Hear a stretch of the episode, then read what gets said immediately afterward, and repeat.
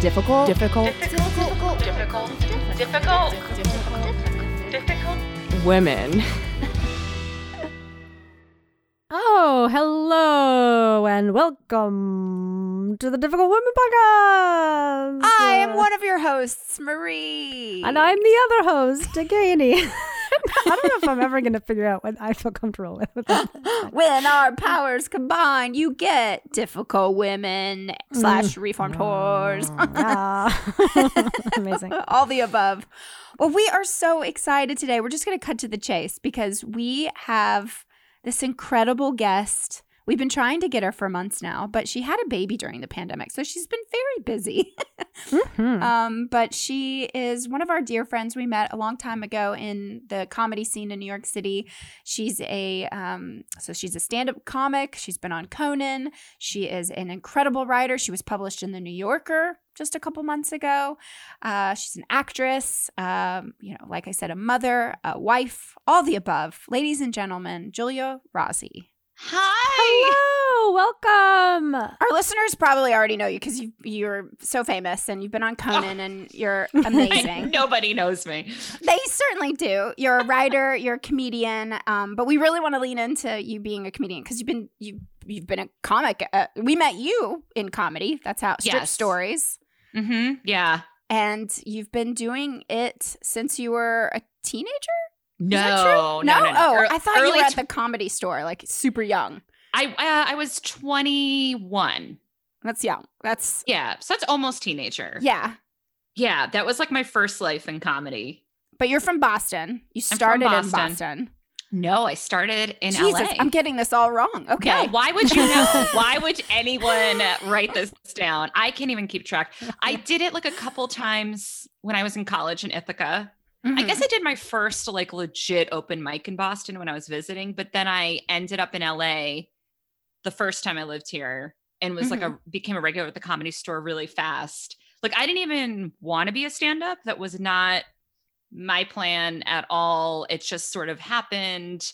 I got passed to the Comedy Store. I was like, this is a big opportunity. And then I kind of like got thrown in the water without any swim lessons or like practice, and oh. it was really overwhelming. That's why I've like quit so many times, because I was like, did I choose this? And uh so yeah, it's been a journey. And then I was in L A for like almost four years, and then I was in New York for like off and on for ten, eleven, and then now I'm back in L A, and I don't know. And before the pandemic happened, you had done Conan, right? In I did. I had, so I've gone in waves with stand-up, um, and maybe people can relate with whatever, I, I don't know how other careers are, but with stand-up specifically, I've, it comes in waves for me. Like I'm like super into it for a while, and then it kind of lessens in my life, and I'm like, oh, I'm done with it. And then it comes back. And so I don't really know what that means. Um, but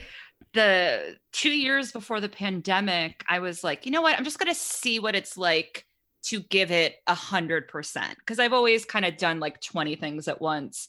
It was really great. Cause I, I wanted to do late night. I wanted to do it for a while, but I never, I think I resisted the, you know, the process. I'm like, I don't want to keep taping myself and edit it. Like, because to me, stand up is like, I'm just, you know, I've got jokes planned, but it's a, it's an organic conversation, you know, like I'm so loosey with it that to do that felt, I don't know. I just was like, I didn't want to do it. And then I just did the work, and I did Conan, and then the pandemic happened a few uh, months later, and then Conan's show ended. And I was like, great. If that, you know, I don't know what, what the future holds, but if that was my last hurrah for a bit, or I don't know, if that's cool. That's, I mean, I will say that's a good way to to start the pandemic, or like go out or whatever, because that's a, you know, it's, yeah. a, it's a good thing. And then were you planning on like going on a lot of tours and stuff to promote that? Or After like, Conan? Yeah. I mean,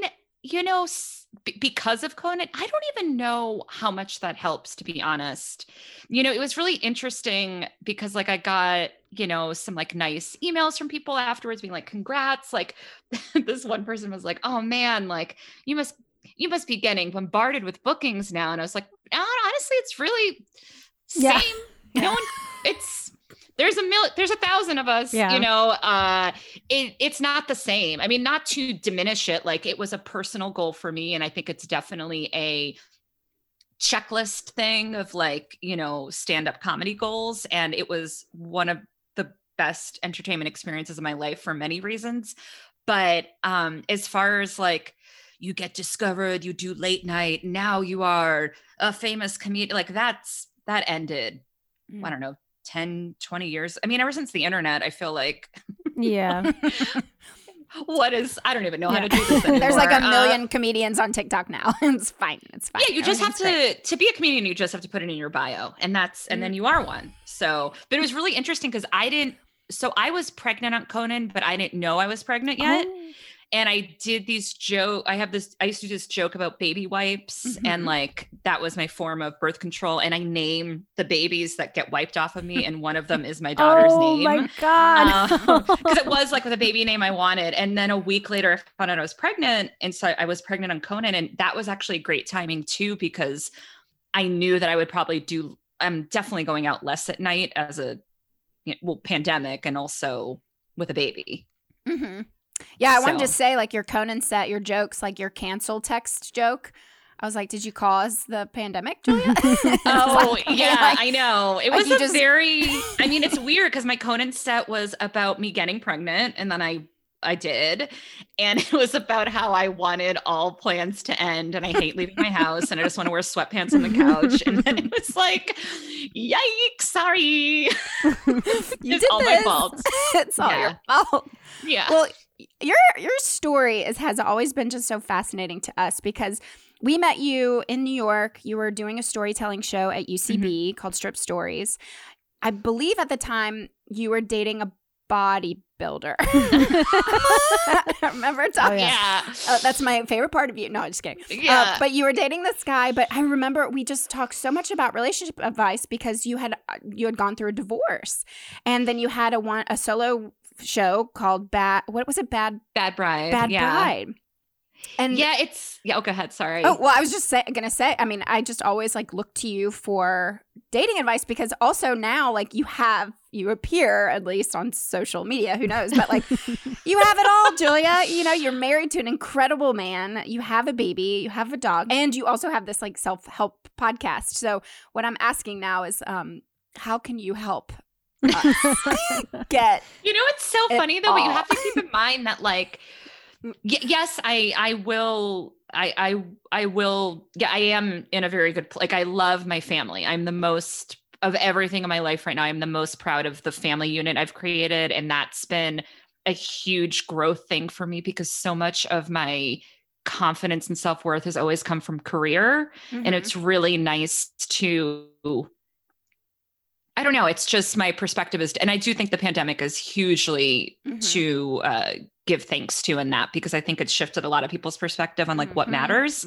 Um, mm-hmm. That's not to say I don't want to work anymore, but I'm, I definitely have a different view of, of the kind of work I want to do, and that it doesn't like, you know, it's not my only thing that defines me and yada, yada, mm-hmm. yada. But my point is, is that yes, you're correct. I'm, I'm, pr- I'm, I'm happy now, but when you met me and I was at the bodybuilder, yeah, I was giving out great advice, but I was not taking it. I was, that was a, a terrible mm-hmm. relationship.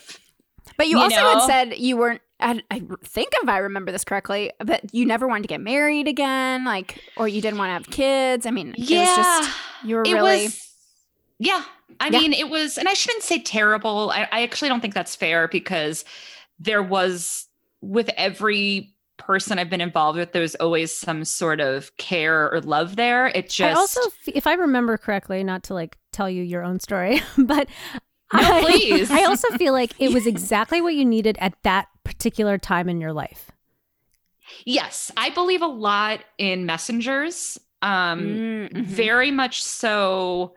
I mean, I feel this way about, you know, all aspects of life. Like, I think it, it can happen in friendships. It can happen in jobs. I think that things come into your life often, not always. Sometimes things just come into your life and they're shit, but there's no deep meaning. But I think, you know, I can look back on every person that I've dated, hooked up with, married, divorced, whatever. And I understand why they were in my life at that time, even if it was only, even if it was for ten years or two mm-hmm. days, like I can look back and, and I think it was, it, I think I really lucked out that my most single period of my life was at thirty-five mm-hmm. because I just was really in it for the lesson, mm-hmm. you know, and to learn and be like, what do I actually want? So I am grateful for that boyfriend that I had when I met you guys, because I learned a lot. Uh, uh, yeah. Protein shakes and all that. Yeah. Uh, so funny. Yeah. Well, you are something yeah. of a Renaissance woman because you you've you had your one woman show, you've done stand up, you've did the storytelling, you were very active in storytelling. I think mostly active in storytelling when we met, and then went back into another stand up phase maybe. Um, and now you have yeah. you've had a couple podcasts. You had a podcast with your now husband. And mm-hmm. then uh, now you have another podcast that you've been hosting. Is that, was that since the pandemic? Yes. So I used to host a show called uh, Hopefully We Don't Break Up with my now husband, Will. And that, if anyone wants relationship advice, honestly, listen to that, because it was us talking to other couples and we didn't give anyone advice. It was just us learning about how different couples exist and their dynamic. And mm. some of them have since split. Um, but it was... You know, that show, that show got me really comfortable with the idea of maybe having a child, because we interviewed a lot of people with kids, without kids. Um, yeah, it was really, I think that show, I loved that show because it really showed me that there's no rules to relationships. Mm-hmm. Like all those, like, these are red flags, do this, don't sleep with someone the first time, sleep with them, like all that shit. It's all, you can't one size fits all any of that. So mm-hmm. So we ended that podcast after one hundred episodes just because um, we kind of just didn't want – I sort of felt like the project was taking over too much of our relationship, mm-hmm. and we wanted to mm-hmm. be like, wait, we need to, like, focus on our off-pod relationship. Uh, and then I had uh, the idea to do a podcast alone, but I was scared just because, I don't know, I like having co-host and – as you know, with pods or anything you put online, you're like, is anyone even listening? Mm-hmm. Like, what am I, is this another, am I adding to the pile of the dumpster that is the, I mean, there's just so much content, you know?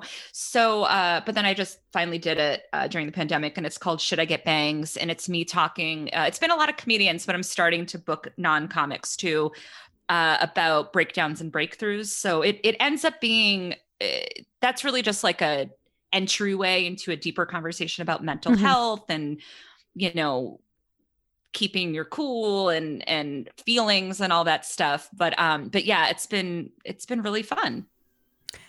Have you had like a major breakdown in your life or a couple in or my a- life? Yeah. Oh my God.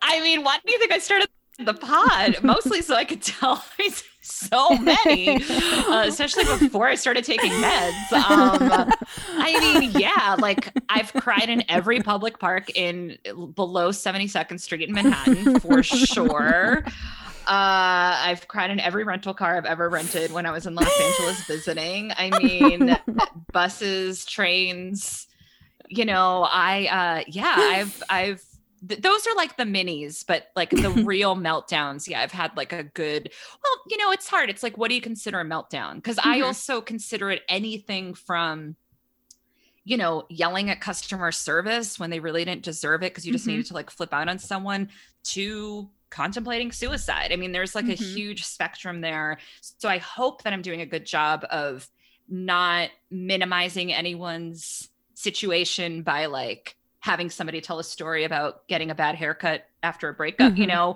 but right. it, it has run the gamut all the way to, you know, people talking about suicidal ideations and, uh, you know, alcohol abuse and all that kind of stuff. So, um, but we always make it funny. Uh, because, I mean, sorry to say, but suicide, if you've ever thought about it, you know that it's hilarious. Love it. If you've ever really thought about killing yourself and you haven't done it, you gotta laugh at it when you feel better. That's true. Wow. That is you know? very true. Yes. Yes. Well, you say that you um, are, you know, a comedian, obviously, and but then a self-help expert. I've never called myself a self-help expert. You said it on the Joe Firestone podcast, the episode. That's where I got I it. Did- I, I said think, I was an expert. Or like, well, you're joking, obviously. Oh, I said that I've I've been a self-help addict in the past. Maybe it was, maybe I heard wrong. Yeah. My apologize. I, you would no, never no, say expert. To, I, I actually know, because expert to me, I mean, this is my own bullshit, but like people used to call me a relationship expert when I had the podcast. And I'm like, that's another, that's just like putting comedian in your bio. Mm-hmm. Right. Like, you know, right. when you go on Instagram and they're like, I'm a spiritual manifestation expert. And you're like, all you're doing is selling smoothies, yeah. you know, like what, take off your big hat. What are your, what are your credentials? Um, anyway, so Uh, no, I wouldn't say I'm an expert. I don't know what I'm an expert in. I guess I'm just an expert in me, which is, but I have gone through phases in my life where I overindulged in self-help to mm-hmm. a point where it was like, I need to stop thinking there's something so wrong mm-hmm. with me. Like, oh, interesting. What was know? like yeah. the, because I love like self-help shit. I just like love it. I love uh-huh. all of it. I like, I've gone through so yeah. many phases of like different books and crazy things, but like, what's one of the craziest books that you were like, yes, for like a hot second? I don't know if any of them have been too, okay, well, most of the books I've read, I, I like, I mean, with the exception of like, you know, The Secret, which like in retrospect, you're like, you can't just, man, you do have to leave your house. You know, like when I read The Secret, I was like, I guess I'm just going to cancel all my shows and smoke weed and stay home, you know, and that doesn't work. But uh, um, I don't know if I've read any crazy books, but some of my favorite, I love Untethered Soul. Mm. I don't know oh, if you've read is that. The one with the horse on the cover? It, I think yeah, horse like yes, running. My through mother a field. Bought me that for Christmas one year. I have to okay. read that. Wow, I gotta read that one. I haven't. Like, oh. I, I I haven't read it. I read it during that that when I was single year, and it it did make me so sad, uh, but in like a good way. But I will say the like craziest self-help thing I've done, and I'm embarrassed of it because I thought that I was like. Not done with self-help. Like I still, you know, like I love listening to like Tara Brach, who I consider more so spirituality and Buddhism than self-help. You know, I think there's like a, I think the self-help I don't really like is the stuff that's like, read this book and it will change mm-hmm. your life, guaranteed. It's like, mm-hmm. it kind of goes back to the relationship advice. It's like, but this book might not change my life. Like you can't promise me mm-hmm. that, right? So when I first moved to L A three or four years ago, I don't know what time is, um, a friend of mine was like, you've got to check out this manifestation coach online. And I was like, okay. And she wears, you know, like, oh, white linen. And she talks like this. Um, all of her videos are, you know, in front of, it looks like a staged real estate house, you know, just very simple. And she, you know, I think it was like seventy-five dollars and I paid for like one of her uh, hypnosis sort of talks. I don't know. And I thought I was really into it for like a week. And then mm. I, it felt, I don't know, kind of just had like a very privileged vibe mm. to it of like, there's no reason why you can't be a millionaire. I'm like, mm, actually, yeah. you know, like there are. And, and I also like her journey to it, not to discount anyone's journey, but like, it was literally like, I was, you know, sitting in my garden and I realized one day I didn't want to be an actress anymore. And so I found manifestation. Right, right. Like it was like, there wasn't like, it wasn't like my husband left me. I was right, in a fire, right. you know, even like, I broke my ankle, like even something, it was nothing. Um, mm. So that's the one I paid for two. I paid for two. I spent one hundred fifty dollars on this woman. And then I was like, wow, I'm not going to manifest any money if I keep uh, doing this. Right. So, yeah. And I think that the key though to that stuff is it's like, it's like what you were saying earlier, Julia. It's like, it can't just be that you sit and smoke weed and wait for things to come to you. Yeah. That's mm-hmm. the part that I yeah. think that people like can mm-hmm. get caught up. So like, even like this lady you're talking about, she's like, you're going to be like a, like a, a millionaire. It's like, sure, oh, that sure that could happen. But like, what are the steps that I'm going to have to do to get there? And, and you can have yeah. belief in yourself. And like, definitely the, like, for me, it's like, the positive self-talk has been like really mm-hmm. a big change. Oh, yeah. But like that, all that stuff is like good for mental health. Period. You know, no matter. Yeah, like I I am very much into manifestation. My husband and I own too many crystals. Oh, love the you crystals. know, like we, I love crystals. It's, I mean, it's a California, it's a requirement. You get off the plane at L A X, they hand you a crystal. They're like, welcome. God. But I more so mean, I, I guess what I struggle with is the business mm-hmm. of manifestation. Mm-hmm. And like, don't get me wrong. Like I, like, okay, so I do um, Kundalini yoga. Mm. And I, I don't know if you know, it's yeah. like, it's, it's a lot of breath work. It's like, it's, it's pretty out there the first time you do it, but I, I love it. I've been doing it for almost twenty years mm. and it's, uh, and I remember asking a teacher of mine, like many years ago, I was like, you know, if this is so positive, like why aren't, why aren't classes free that, you know, cause like I, I have a lot of, I don't know. I just don't have a very good business brain. In my mind, like everything that's positive is free. and, and it's like, well, but it's actually a, a spiritual act to pay someone for their service mm-hmm. because it's like mm-hmm. you're honoring them, the teacher. This was like many years ago where like this was explained to me. So, so don't get me wrong. Like I get why an author should be paid, an artist should be paid, a, a coach should be paid. So I don't have a problem with be, people being paid to help someone manifest or write a self-help book. It's like the batshit, crazy, unregulated world of the internet where mm. everyone is now selling. It just feels very like that world is what turns has turned me off a little bit to the even the word manifestation. Yeah. Cause mm. I do feel like a lot of times it's like a girl in a bikini thong. You know, mm-hmm. do you follow girls with irre- irrelevant captions? No, but it Instagram? sounds like no. They should. Oh, it's so good. It's like a girl like looking over her thong bikini, you know, like grabbing her breasts, like eating an ice cream cone, being like, if you dream, if you dream it, you can be right, it, right, you right, know, right. And you're like, like what?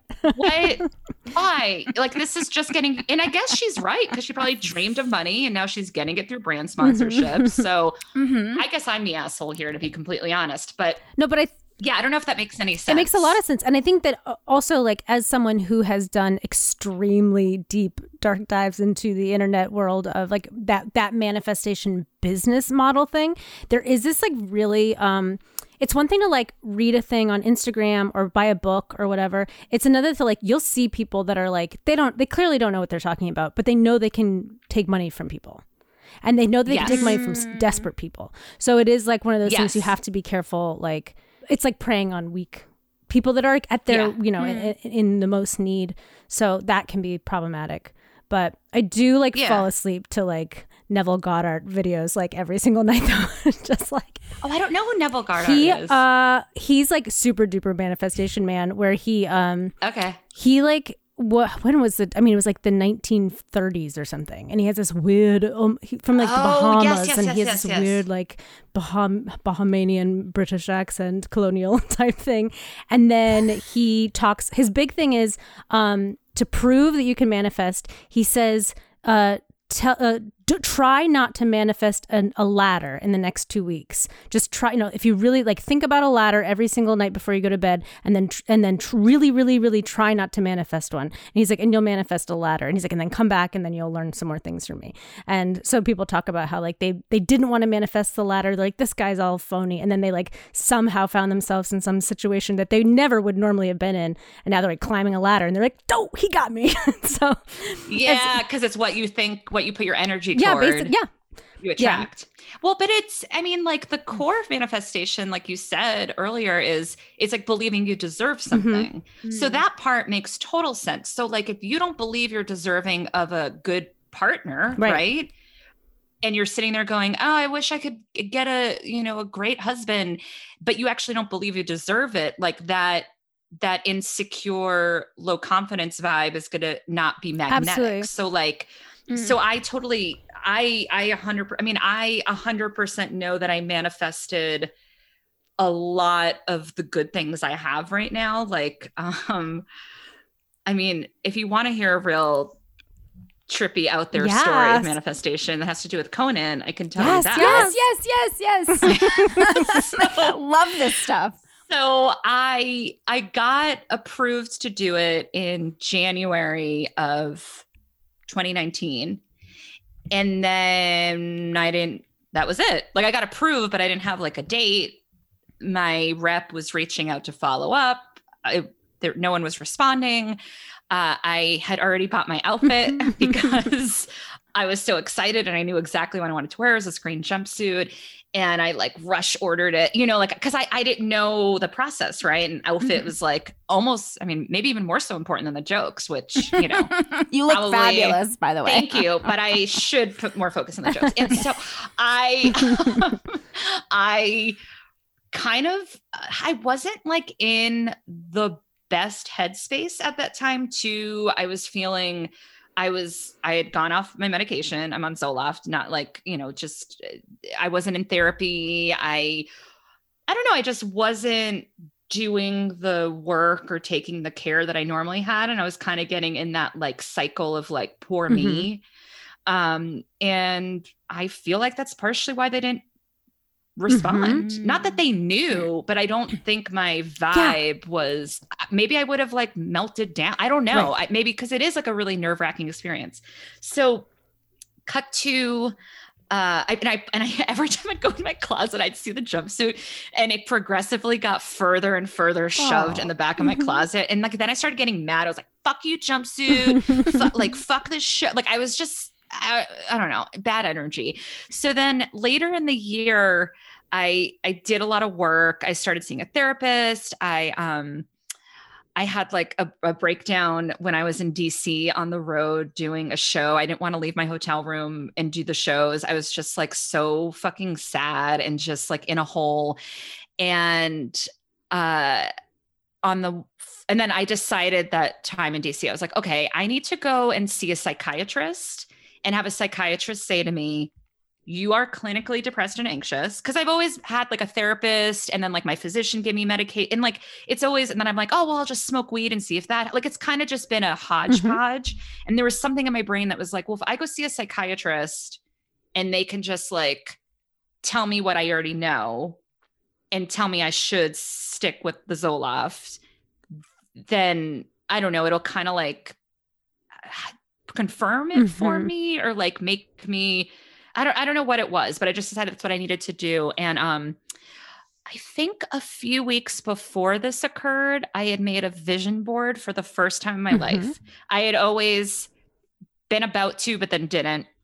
And on the vision board, I put Conan amongst a bunch of other things and I put it in my drawer and I'd look at it occasionally, but not that often.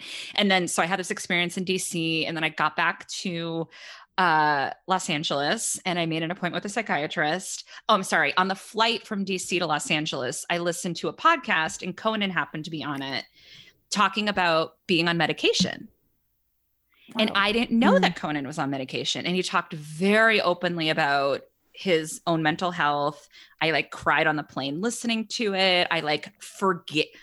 I forgave Conan for not getting that. It's not him. Do you know what I mean? But like, it, but that this energy thing, I just, you had to like release yes. that like negative shit you had around it. Well, because it wasn't about doing the show. Like, mm. it, it, it's a show. It was about my self-worth mm-hmm. was so tied into this, like, I felt like I was being ignored. Like I wasn't cool and like, mm. like just what's wrong with me? Like all that fucking bullshit, right? That I think gets exacerbated by this business, unfortunately. Mm-hmm. Um, and so I get back, I, uh, I'm, I'm unpacking, you know, uh, I see the jumpsuit and I was like, you know what, let me try it on and see if it still fits. So it fit. And I like literally looked in the mirror and I was like, you know what, Julia, you might not wear this on Conan, but you're going to wear this someplace fabulous. And mm-hmm. you might not know where that is yet, but like everything's okay. And I put the jumpsuit back in the front and I go to my psychiatrist appointment. Uh, and you know, she confirmed everything I kind of already knew. And then at my second appointment with her, I'm leaving her office and I get a call at eight p.m. at night from the booker of Conan. Mm-hmm. He was like, hey, crazy offer, but do you want to do the show tomorrow?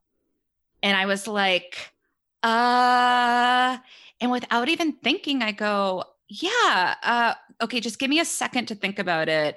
I go, I got to be honest with you though. I'm like, I never thought I was going to hear from you again. I, I was actually really mad. Like I was like, I felt really, he's like, no, it's just like, you know, people get moved mm-hmm. around and then like someone's in, t- like, I mean, it's, we all know how this business mm-hmm. works. Like it's so few things are personal. Mm-hmm. And people don't just like say, you're great just to make you feel better. They just like tell you to fuck yeah. up, you know, like no one's anyways. So uh, I called my husband and he happened to be with another comedian friend of ours, Jordan and Temple. And I was like, hey, uh, I just got this call. Should I do it? And they were both like, yeah. yes. And I'm mm-hmm. like, yeah, but I haven't practiced. And they were like, you know, you're fine. And what's also interesting about that is like, I said to you guys, the whole reason why I resisted that whole process was because I hated the whole like practicing and making tapes mm-hmm. and tr- like, I just do better when I flow. Ugh. So I said, yes, I, I slipped onto one show that night just to like run it. Mm-hmm. I didn't even do that well. It just felt good to come out of my mm-hmm. mouth. I went and did the show. And then afterwards, when like, you know, they're shaking Conan, shaking your hand to say like, great job or whatever. I, I said to him, I go, hey, I just want to let you, I'm going to cry. Uh, I was like, I just want to let oh. you know, I was like in a real hole, uh, like a month ago. And I knew I needed to like do a different approach. And I listened to that podcast with you. And it was like the final push that I needed to take action. So like, I'm like on medication again. I'm like with a psychiatrist, like, so thank you. And he like, was like, thank you so much for telling. It was like this beautiful oh. moment. And I was like, yeah, that's how I want my T V moment mm-hmm. to go. Where I, it's like, of course my T V moment is me pulling the host aside and being like, I just want to let you know that like my mental health, you yes, know, like, oh, yeah. but it was, it. so that to me, so that's why that experience was so special. It was like special. It wasn't just about comedy. Cause like I've had cool things happen in comedy and I've had shitty things happen in comedy, but this was more about like my frame of mind and my mental place mm. and all this stuff. And so, yeah, that's, that's the kind of manifestation though, that I believe in with every ounce of my yeah. being, which is that like, for whatever reason, the universe was like, wait, wait, wait. I sound like that guy across the street, but like, you know, yeah. because it's like, if you, I was like, I've heard that before. All right. Um, but I, it's because it was like you said, it was, it was about more than the comedy. You needed to like be mm. in the place that you were in to have that full experience. And like, this is where I get hippy dippy. Cause I'm like, there is like a grander picture to a lot of this stuff. And I believe in like the energies and we all, we're all one thing anyway, in my opinion. Yeah. So it's like, there's a reason why this like dance had worked out the way that it did. And I think that it, this happens all the time with relationships too, right? Where people are like, oh, they're single forever and they can't date a good person. And once they like let it go and start loving themselves, they've like reframed their energy and their place of their peace of mind, their place. And then they can really bring in someone that's a kind, loving partner and not, you know, a narcissistic yep. piece of shit. Like I usually drag it, whatever. But I've had, I've had three friends over the last, I don't know, eight years. I've watched them be like, I am done dating. Mm-hmm. Mm-hmm. I have had it. I am at peace with the fact that I'm going to be single forever. I, and they, all three of them had a, a very random, like, and then this guy who I haven't spoken to in this many years, or like this person, like, like out of the blue. And, you know, I, I always try to be careful with those stories because, and again, maybe this is where I I have I struggle sometimes with stuff. I don't like it when those stories are told like, so don't you mm-hmm, worry. Mm-hmm, just mm-hmm. do the just buy this book, read mm-hmm. these things, and this will definitely happen to you. I'm like, no, you don't know. That's that's fortune teller shit, right?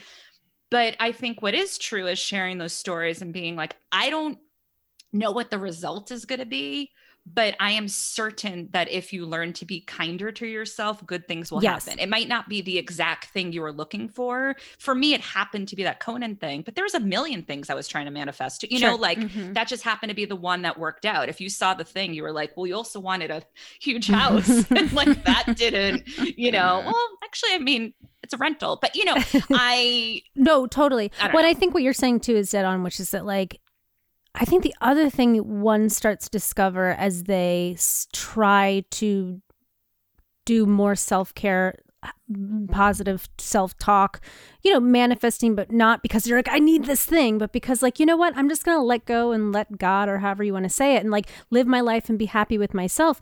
I think one of the things that sometimes one learns is that the things that they thought they wanted so desperately, it's something yeah. else. You know, it's not what they thought they wanted. Mm. And you start to reframe. And, and like you said with your podcast with relationships, so if we were speaking about relationships, relationships look different. You know, different mm-hmm. kinds of relationships look different. So if you've been thinking, oh, I need to get married by this age and have a baby by this age and all that because why? You know, why are you thinking that? Is it because you want that?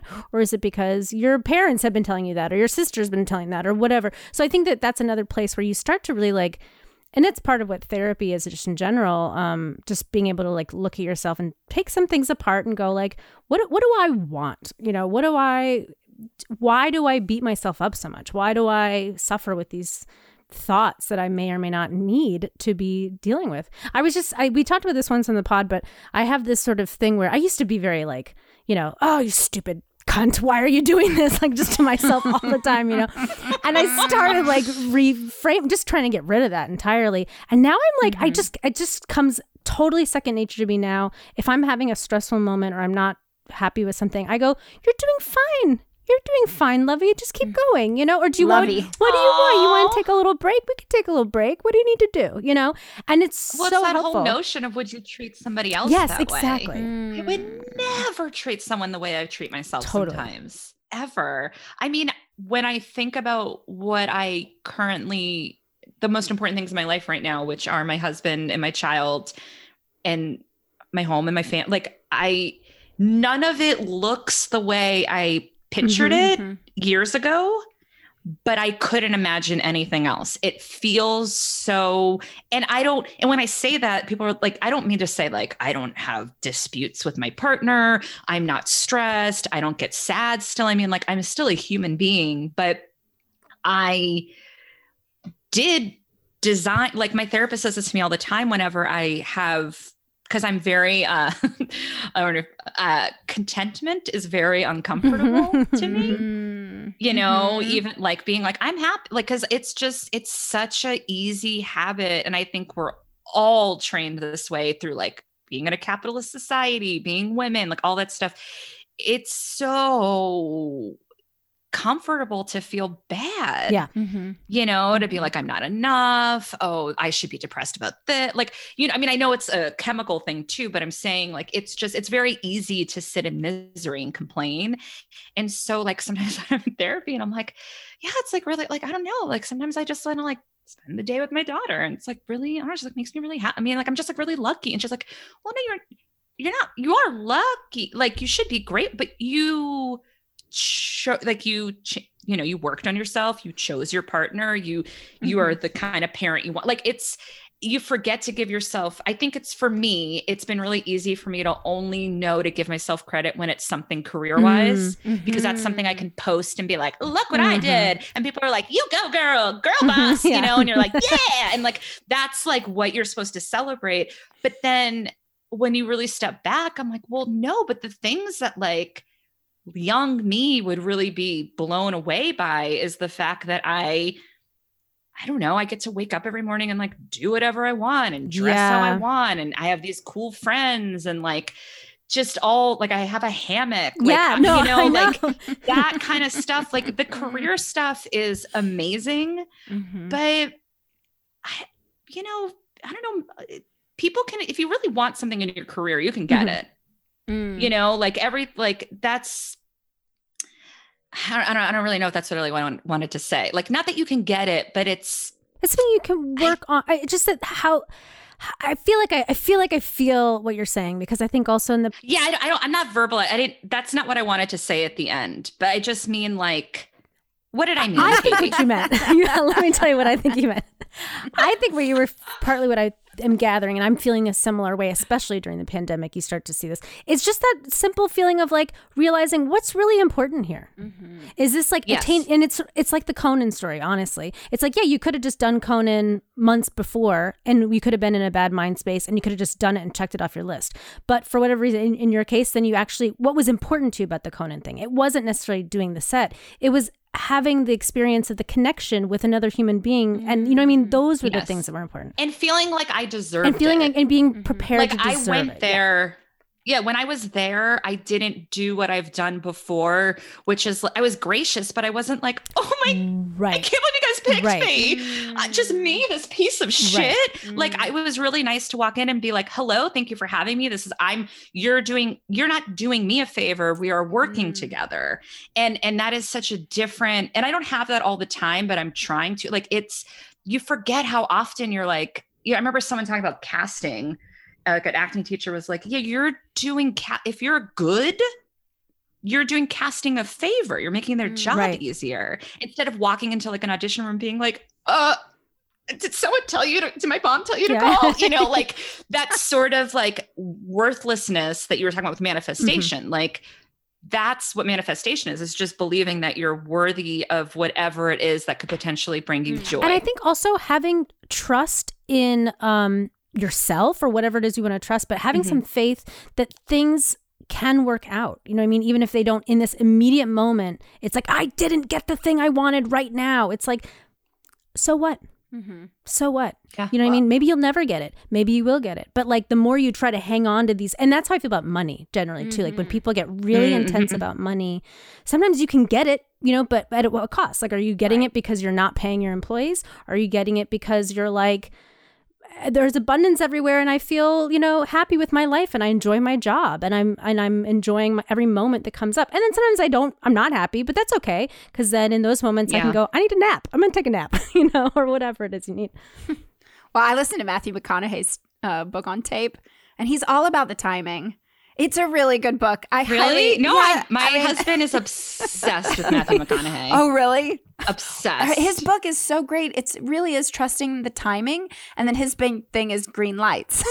Like, but it's like you have to be. Your eyes have to be open and aware to trust the universe to see the green lights, and then to also understand that there's red lights and yellow lights. Very simple. Yeah.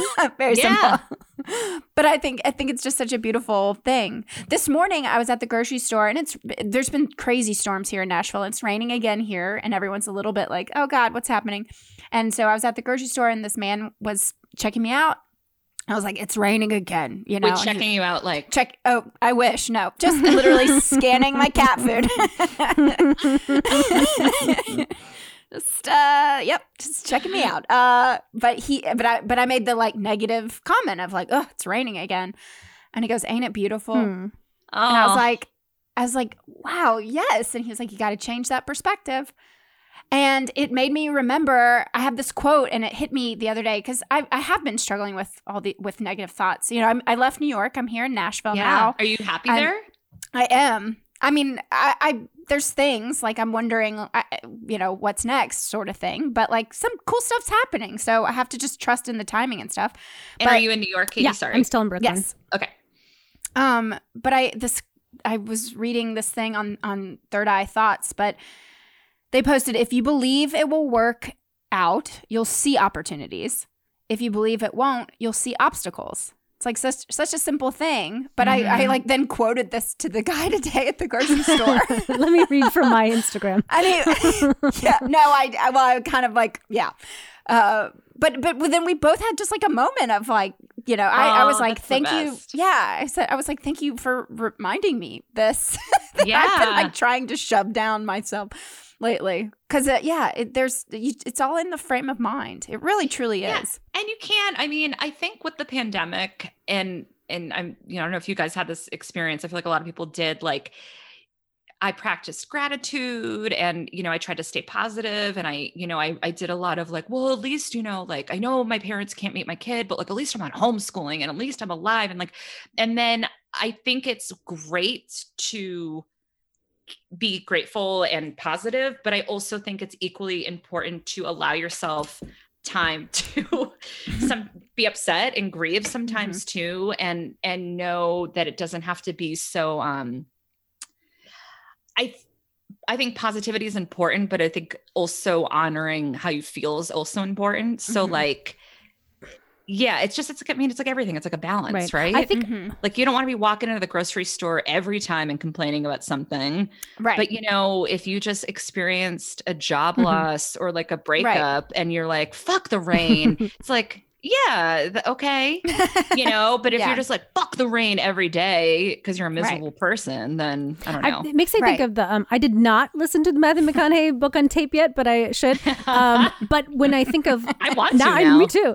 Um, when I hear red light, green light, yellow light, I think, I don't know if this is what he meant or not, but it feels like internally, right? So it's like, do, do I, am I feeling like this is a good match? Am I feeling like resistance? Am I feeling like whatever? And I think that's where the work comes in and where we don't, we're not very good at this in the United States is like being in tune with how we feel and not being oh, like no. controlled yeah. by, oh, this commercial just said I should have a hamburger, so I guess that's what I feel like eating. It's like, well, is it though? Or impulsive. Yeah, the impulsive mm. and also just like, I'm not supposed, I'm a man, I'm not supposed to cry. It's like, well, if you're feeling sad, it's just cry. Just let it out. It's okay. Mm. You know, I, I can embarrassingly admit, I've never admitted this, I think out loud, it's not that dramatic, uh, but the amount of times that I think I've maybe like reached out to someone about years ago, like about a comedy opportunity that I didn't even pause to think about if I actually wanted mm. it.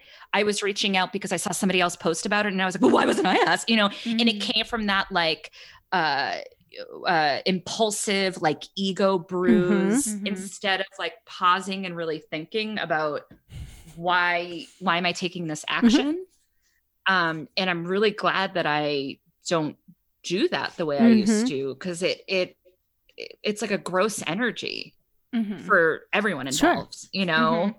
And then if God forbid the person says yes, and then you're like, wait, I didn't even want mm-hmm. to, I mean, I think I even have done that with like friends in the past where I've been like, yeah, do you want to hang out? And then I'm like, wait, I only did that because I feel like I haven't, I haven't seen, I haven't reached out enough or like, I haven't gone out enough, you know, like I was probably more when I was younger, but I do feel like it's like what you're saying about the commercial for the hamburger. like you, you just, it's really about being in, in touch with yourself, mm-hmm. but everything about the modern world is designed to make you escape totally. yourself. I mean, we don't even have time for me to get into phones, but oh. I think everyone is so sick of hearing me talk about, it's my number one fear with my child is, is mm. the direct, like I'm all, a lot of the other fears I had are gone now that she's here. But my number one fear is like, fuck, what the fuck is technology going to be like when she's older? Is she going to be friends with robots? Like, I think so. Know? Yeah. I think that's going to happen. No, I don't know.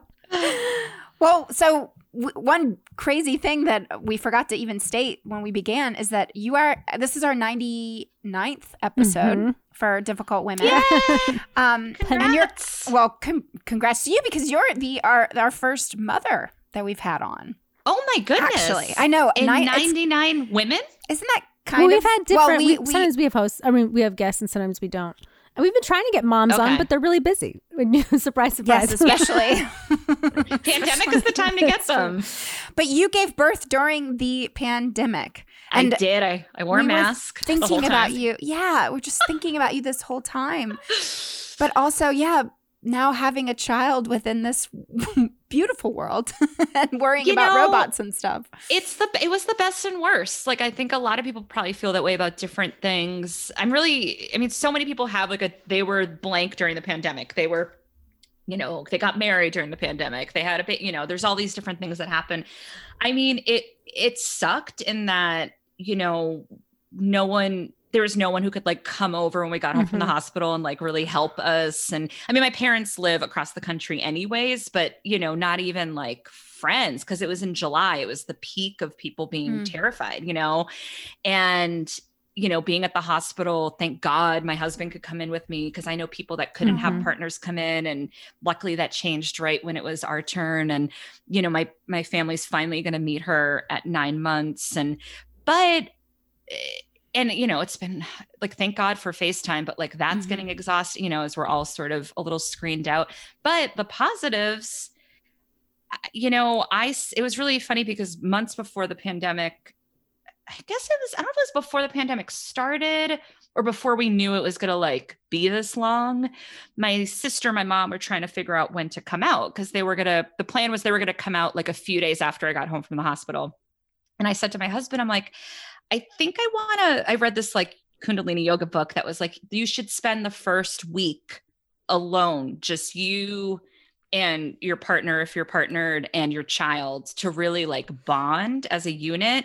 And then after a week, people can come stay and stuff. It's not like a hard, fast rule. It's just a suggestion. And I really loved that thought of like the three of us mm. and the dog uh, bonding.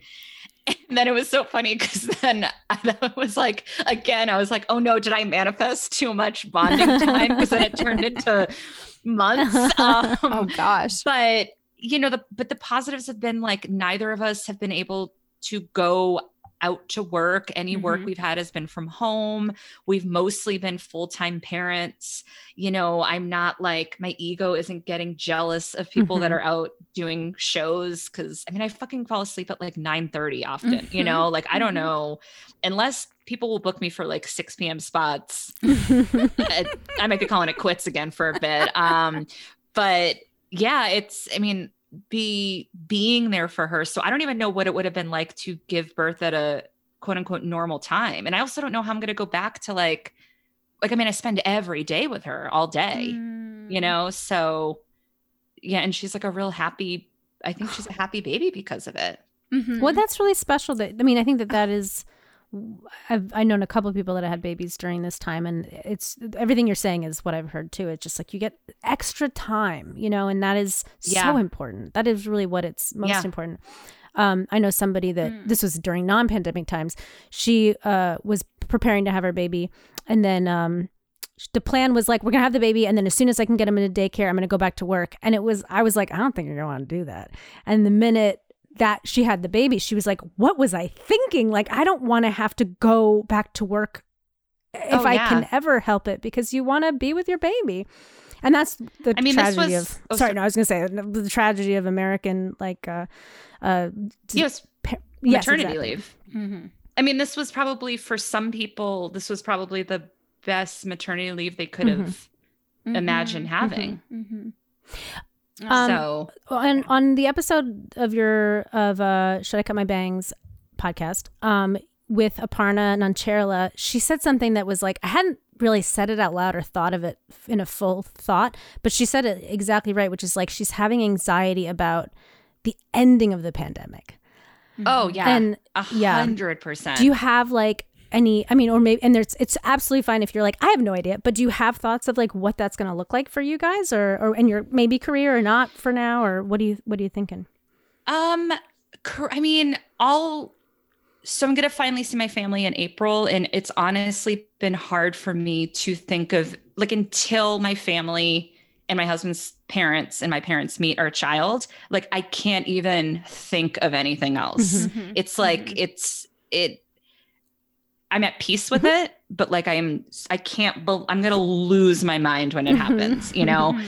Um, so once that happens, I think I can get more clarity sure. on what the rest Aww. Of my life looks like. Uh, but you know, I don't know. I've been, uh, it's what has been nice during the pandemic is I, a couple things. Like, I feel like I was able to reconnect with some hobbies mm. and I feel that often everything I've done over the last like fifteen, eighteen years or whatever, I've always been like, no, how do I make this a business? Is this my new mm-hmm. thing? You know? And I'm like, no, I can just like write a poem mm-hmm.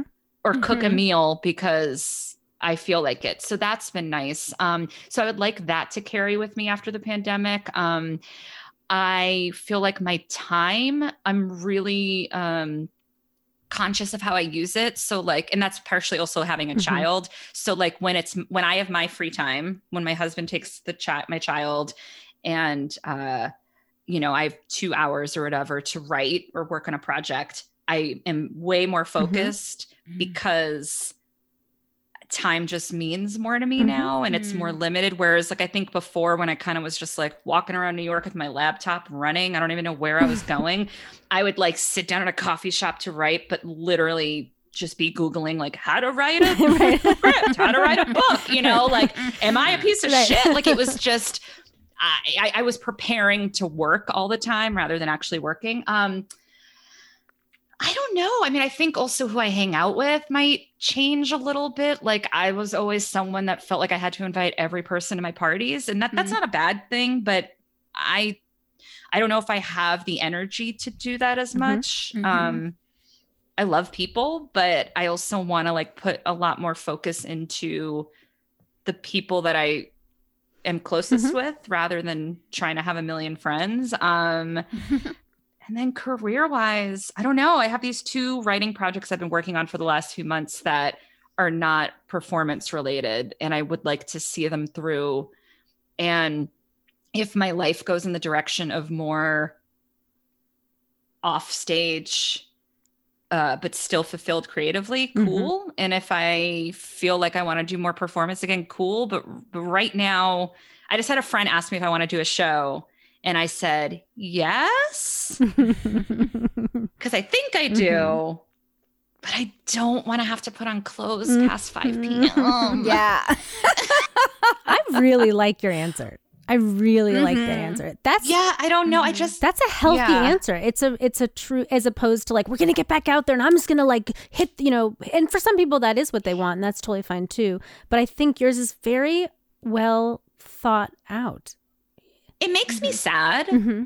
because it feels. Um, Well, my therapist said recently, which I love, she's like, well, with every choice, there's grief, mm-hmm. even when it's a positive mm-hmm. choice, because mm-hmm. you're always grieving the opposite, the other mm-hmm. choice. So if I choose to write a book, I mean, that's so fucking exciting to me, mm-hmm. but I might also have grief of not mm-hmm. touring. Mm-hmm. Not that I can't do both at this. There's plenty of people who do all the things. Mm-hmm. I don't know that I want to be someone that does ten things at once anymore, because for yeah. me, it's always kind of made me feel like jack of all trades, master mm-hmm. of none. Mm-hmm. And so I really, over this last year, I've just kind of been like, okay, let me try to do one thing at a time. Like when I'm a mom, mm-hmm. I am, when I'm mothering, I am with my child. I am not like on my laptop. Like I want to be there mm-hmm. when she's being taken care of by someone else. And it's my work time. I want to mm-hmm. work. I don't want to be like shopping for Yeah. dresses, you know, mm-hmm. like I'm trying to really like do one thing at a time. So I don't know. I don't know what that means. I mean, you could ask me tomorrow and I might be like, I'm trying to sell a special, love, you know, I and I mean, it's just bigger honoring. Well, I hope it's a book. Yeah. I really hope it's a book because you're such a talented writer. Oh my and... God, you guys, this podcast is such an ego boost. Thank you so much. Well, we just adore you. I mean, really. Oh, likewise. We're coming to a close, but um, we've been wanting to have you on for so long mm-hmm. because, you know, you made such an impression on us when we first met you long time ago with oh. your relationship advice and then just watching you grow. And I mean, it's just so amazing to see where you're at and your beautiful family. We're just so happy for you. Oh, I just want to say to anyone listening, like it, the, the whole phrase, it's never too late is like, could not be truer. Like if you told me when I was twenty, when I was twenty-seven and super depressed and planning a wedding because I thought this was my only shot to get married.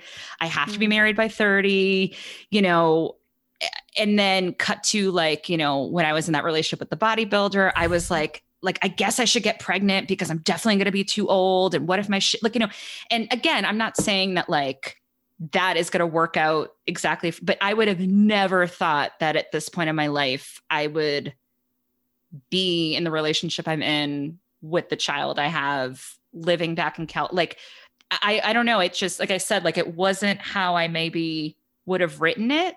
Mm. But like, I'm so grateful for the edits mm-hmm. that were made. Like it was just, per- it was, it, it feels good. Mm-hmm. It's not perfect, but it like feels calm. Yeah. Mm. Well, thank you. Yeah. And I'm old. No, well, you know,